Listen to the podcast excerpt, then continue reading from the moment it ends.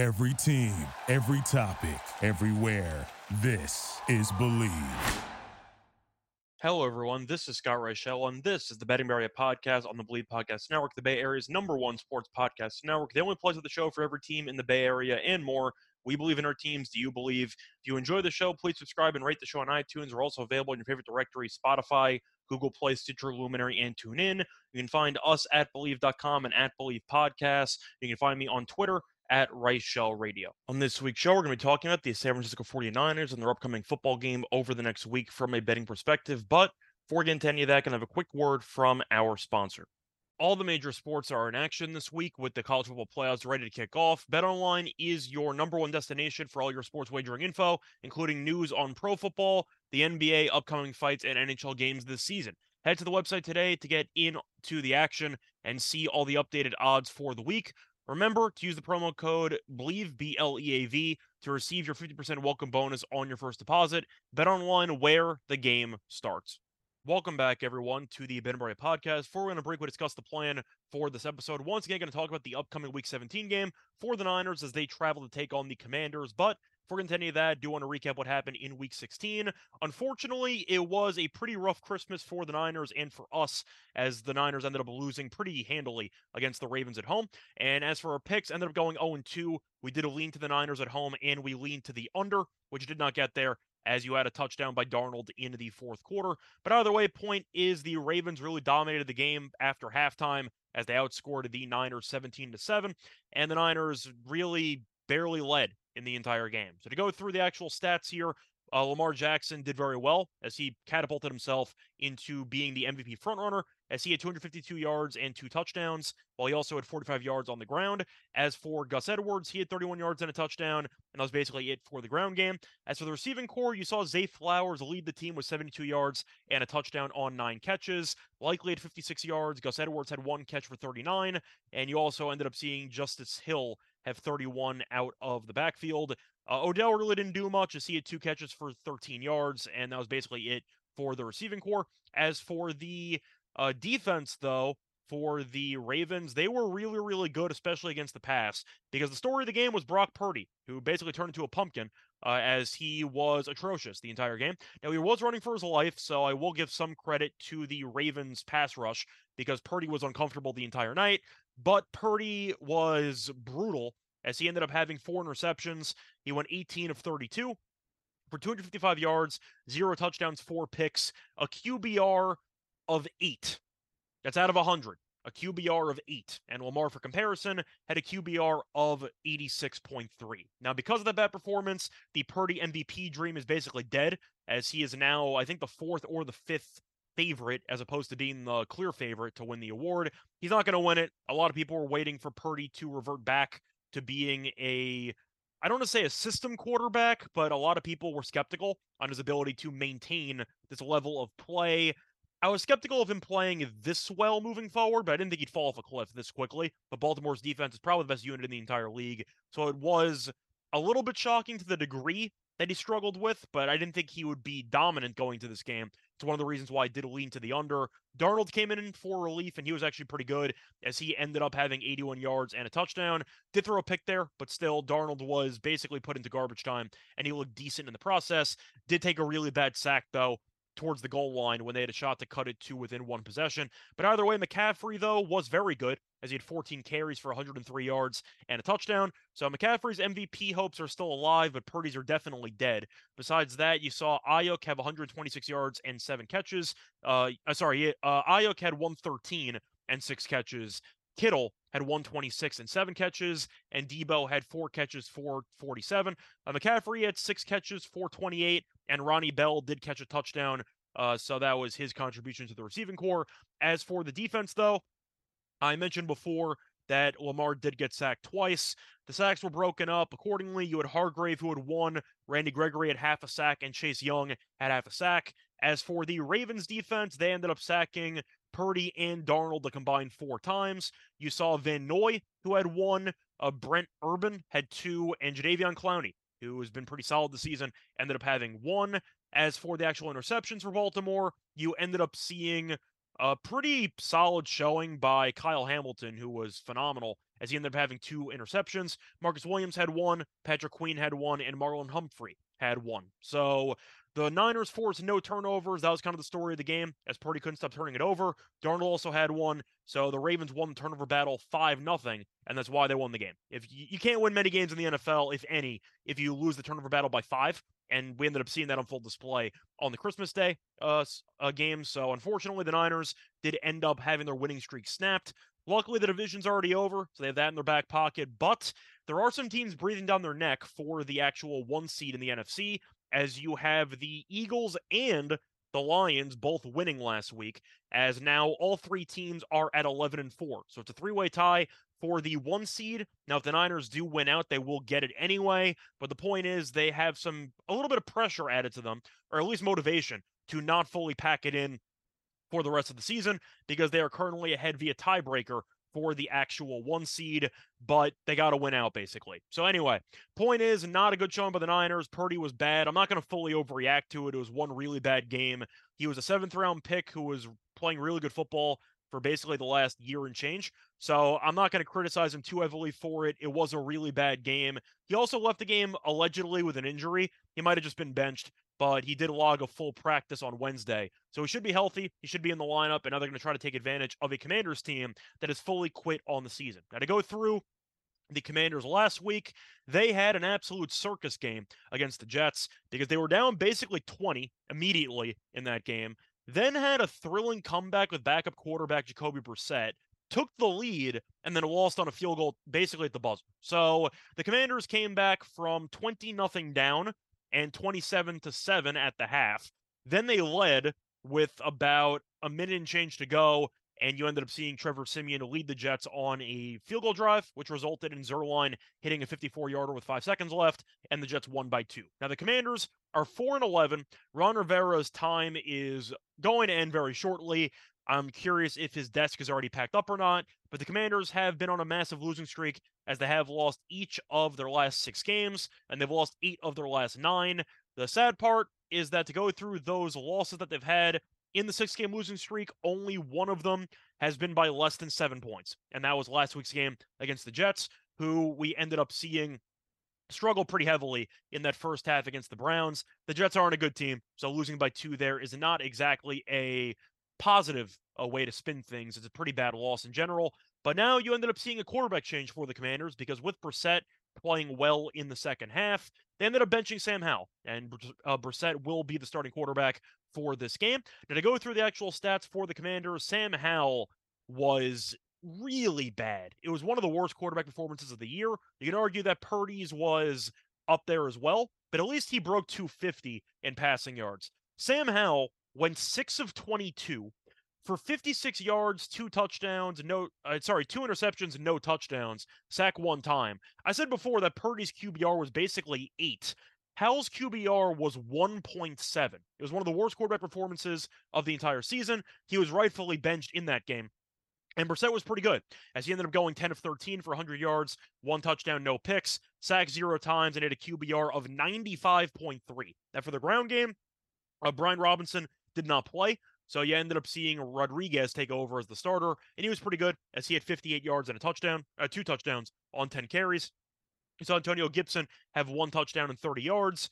Uh, Brissett had a scramble for 10 yards. That was basically it. For the receiving corps, nobody broke 50 plus yards. As no, nobody broke uh, 50 yards as McLaurin led the team with 50. Logan Thomas had a touchdown and 36 yards on five catches. Dotson had 31 yards, basically it for the receiving corps. As for the defense, this Washington defense has been a mess for a long time.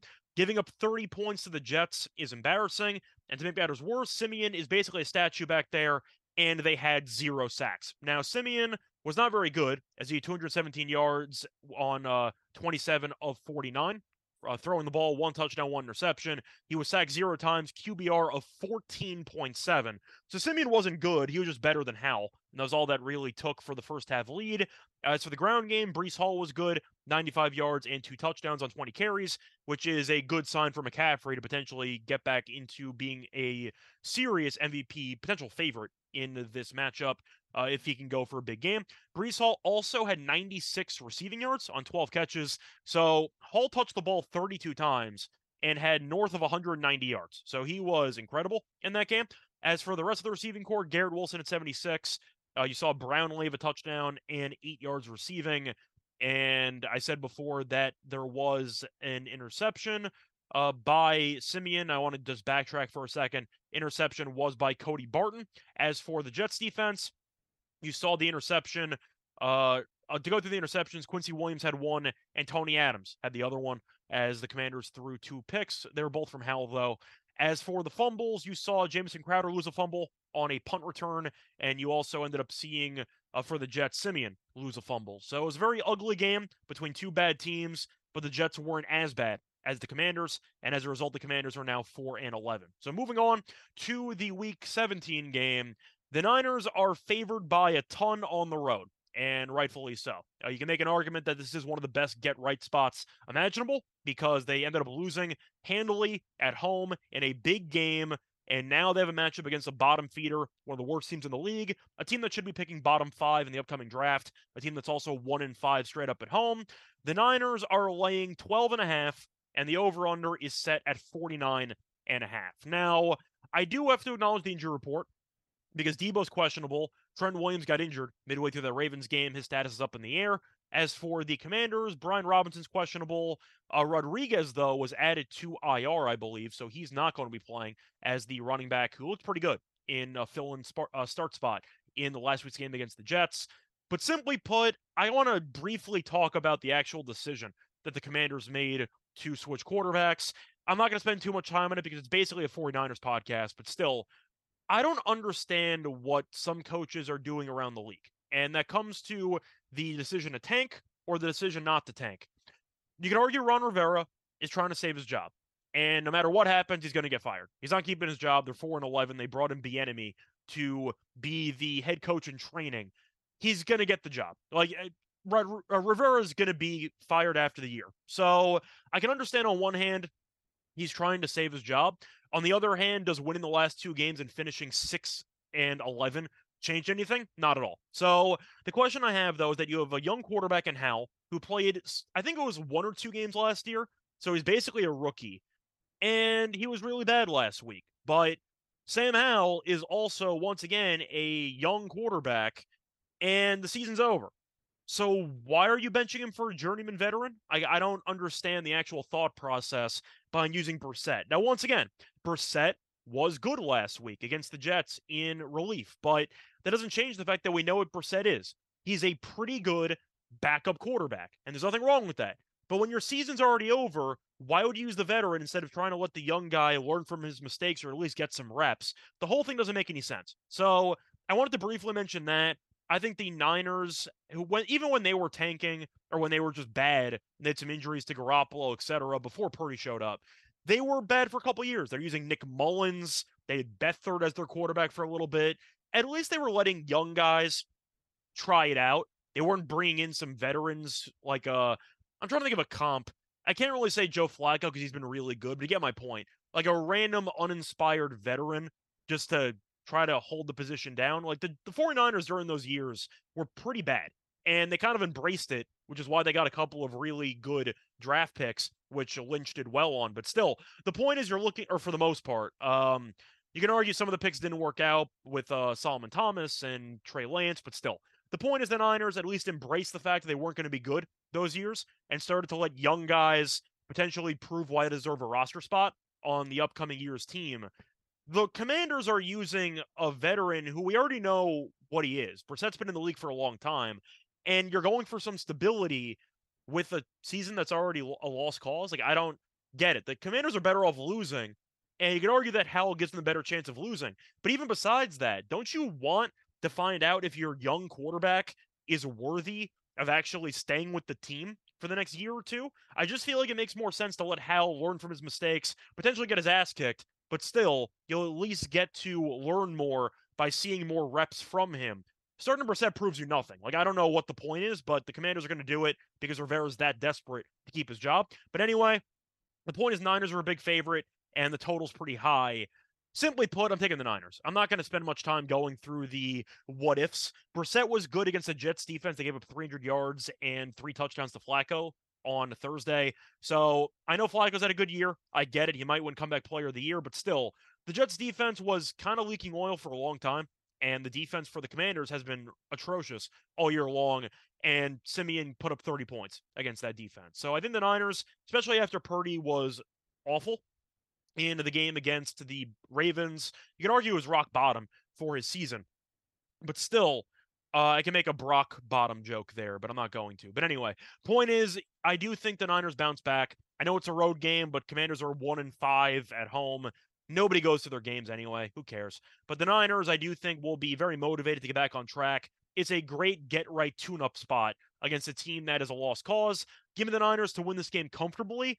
I think they might be up 14 nothing after a quarter. This game might get ugly. Maybe Brissett can move the ball. We saw Kyler have some success moving the ball as they put up 29. The Cardinals did against the Niners a couple weeks ago. But still, I do think the Niners offensively will potentially score 35 to 40 in this game because the Commanders can't stop anybody.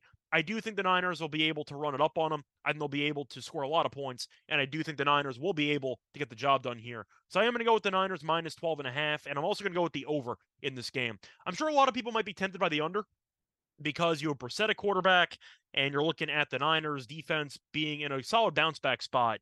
The Niners defense, I do think, should be able to have some success against Brissett, but still, the point is, I do think the Commanders, whether it's garbage time or not, can still move the ball to some degree. The Niners defense has been good, but not great recently. And I do think that Brissett can lead his team to 10 plus points, 14 plus points in this game. I said the Niners before might score 35 or 40. So I am expecting the Niners to do most of the heavy lifting here. But give me the Niners to really put a ton of points on the board. And I do think you can argue that calling off the dogs is not going to be on the agenda for Shanahan after what happened last week. The starters might play a lot, and I think the Niners are going to be really focused on trying to end the negativity in the locker room before it spreads. So give me the Niners to bury this team. If you want a score prediction, they really might score 40. Uh, I'm going to go with a 38 to We'll go 38 17. That'll be my call for the game. I think the Commanders will be able to score, whether it's garbage time or not. The Niners might have a defensive touchdown. They might score a bunch of points through the air or on the ground. McCaffrey might go nuts here, so keep an eye out for him. But give me the Niners to win this game comfortably and give me the over in this game. That's going to wrap it up for this episode, though, the Week 17 episode for the Niners and Commanders game. We'll back once again next week for the final week of the regular season. Going to be interesting scheduling wise. If the Niners do end up running the table here to end the season because they'll have a bye. So we might have to not take a week off, but we're going to have a pretty interesting uh, gap week to figure out what our approach is going to be. But either way, point is the Niners hopefully get the job done and hopefully get one step closer to clinching the one seed in the NFC. Week 18, by the way, they are going to be taking on the Rams, and the Rams will be playing for something because they are still in the thick of the wild card race. So that should be interesting. But until then, good luck to all of you and all of your bets. Bye, everyone. Thank you for listening to Bleav. You can show support to your host by subscribing to the show and giving us a five star rating on your preferred platform. Check us out at Bleav.com and search for B L E A V on YouTube.